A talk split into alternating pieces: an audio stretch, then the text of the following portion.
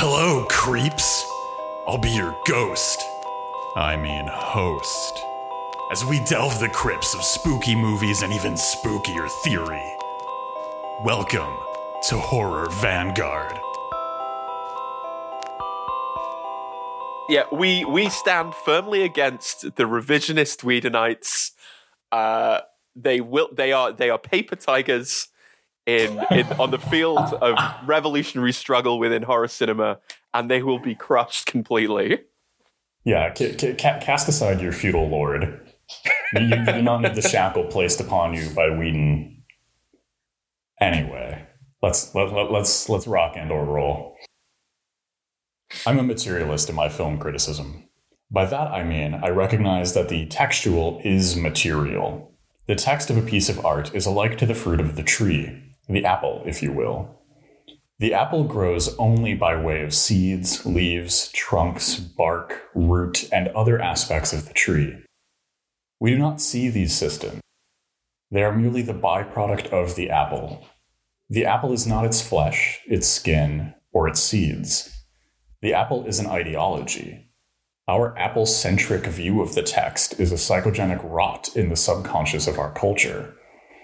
We cannot see material systems, even when they birth, through great pains and efforts, our arts.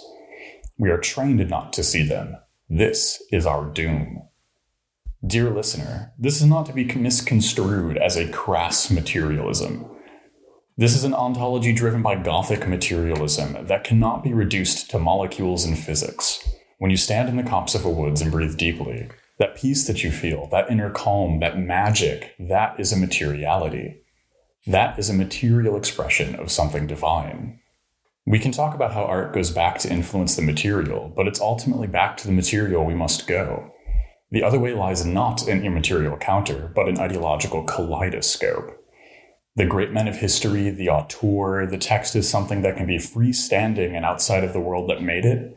Those are refractions of an ideology and not an ontology of their own. So we must ask ourselves whose ideology we see through when we theorize the apple. Even under the slightest scrutiny, we realize quickly that it is not our own, not our history, not our thoughts, not our world.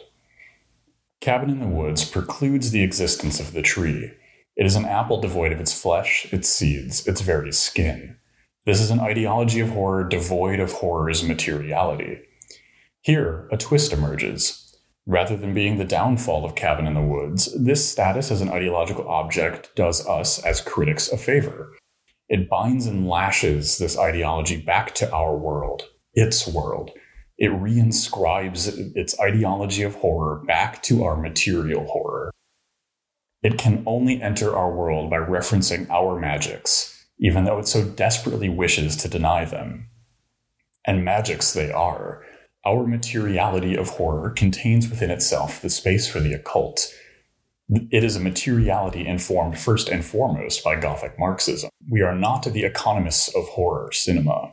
We are its dread sorcerers. To return again to a favorite piece of wisdom, the address of the metaphysical is the physical. Cabin in the Woods is conjured and bound. It is fixed into a Gothic materialist framework, a framework in which dread sorcerers find themselves at advantage. We will now conjure the flesh, the skin, the seeds of the apple back into the ideological fruit. Join us as we discuss Cabin in the Woods. Uh, let's go. Yes. that was that was that was that was some shots being fired. Um, yes, that was so good. Uh, and and perhaps the uh the the kind of clearest articulation in a while of like what it is we want to do on this show. Great work. Um, where do you want to start then?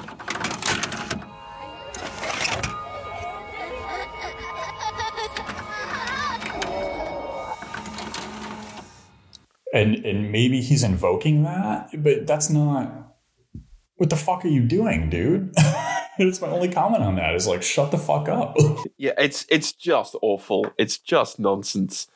Um, and the, it, this this kind of brings up a kind of bigger question, which is like, this film presents horror and and specifically kind of like uh, supernatural monsters as essentially a kind of means by which a greater supernatural power is placated, right? It's a kind of pressure valve in the collective cultural imagination, in the mass psychodrama of human civilization.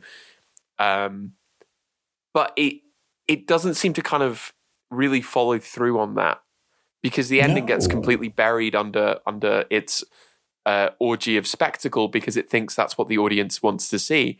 But it's like it raises a sort of bigger question, which is like, what is horror for?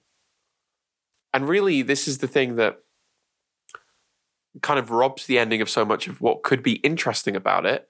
Um, is that there is the potential for us to think about horror in, in bigger ways as being more than just entertainment, but as having a kind of like ontological function that there is maybe there's a part of part of all of us that is drawn to kind of spectacle and violence and and horror is a useful place to which we in which we can explore and examine things like fear and trauma and death and the monstrous in in a kind of like culturally uh quasi universal way.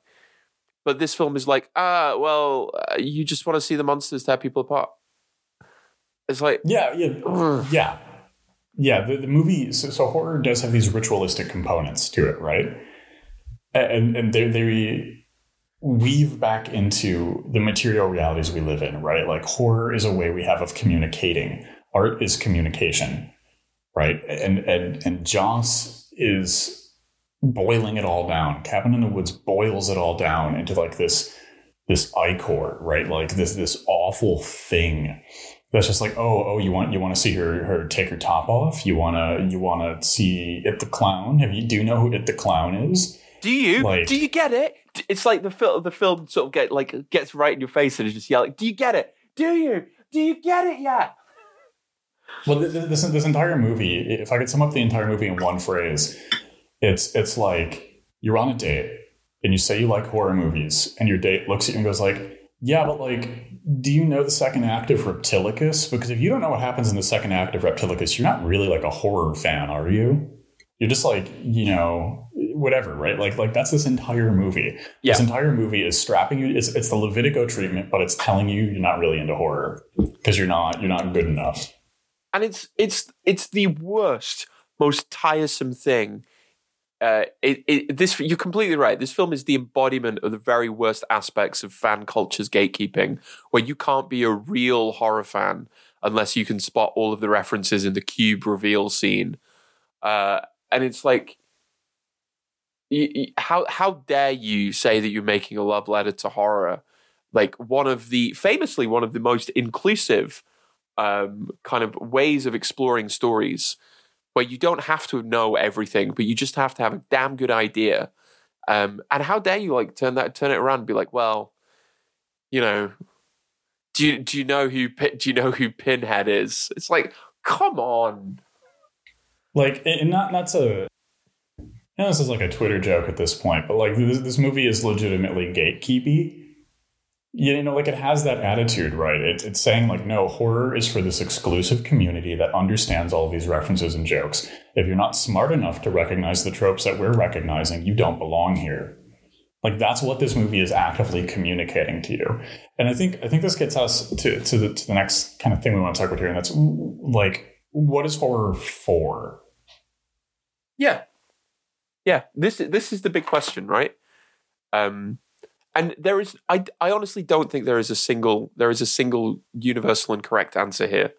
But this this idea of uh, what anthropologists call the rite of terror right? The fact that there are certain rituals uh, certain things that we enact as kind of coming of age rituals uh, uh that are att- that are attempts to both um, give you something to have overcome and to bond you with a community. Uh, and there's there's plenty of kind of like arguments that you could make that you can treat horror movies as, as the same way. Carol Clover actually talks about this in, in Men, Women, and Chainsaws, right? Why is it that these these uh, these men were going to see these films when they were, you know, in their late teens, early twenties? It was a kind of moment of coming into consciousness. I mean, the messages that they were absorbing were mostly terrible, but that's not really the point. Or, you know, uh, you can take my kind of position on it, which is like horror has a kind of utopian uh, element of overcoming of monsters, right? A kind of uh, plenty of work, especially by um, LGBT and queer uh, academics and film writers, have talked about horror as a space in which things like a trauma and identity and difference get processed as well. What what, what do you think? We hope you've enjoyed the Dread Discourse. Until next week, stay spooky.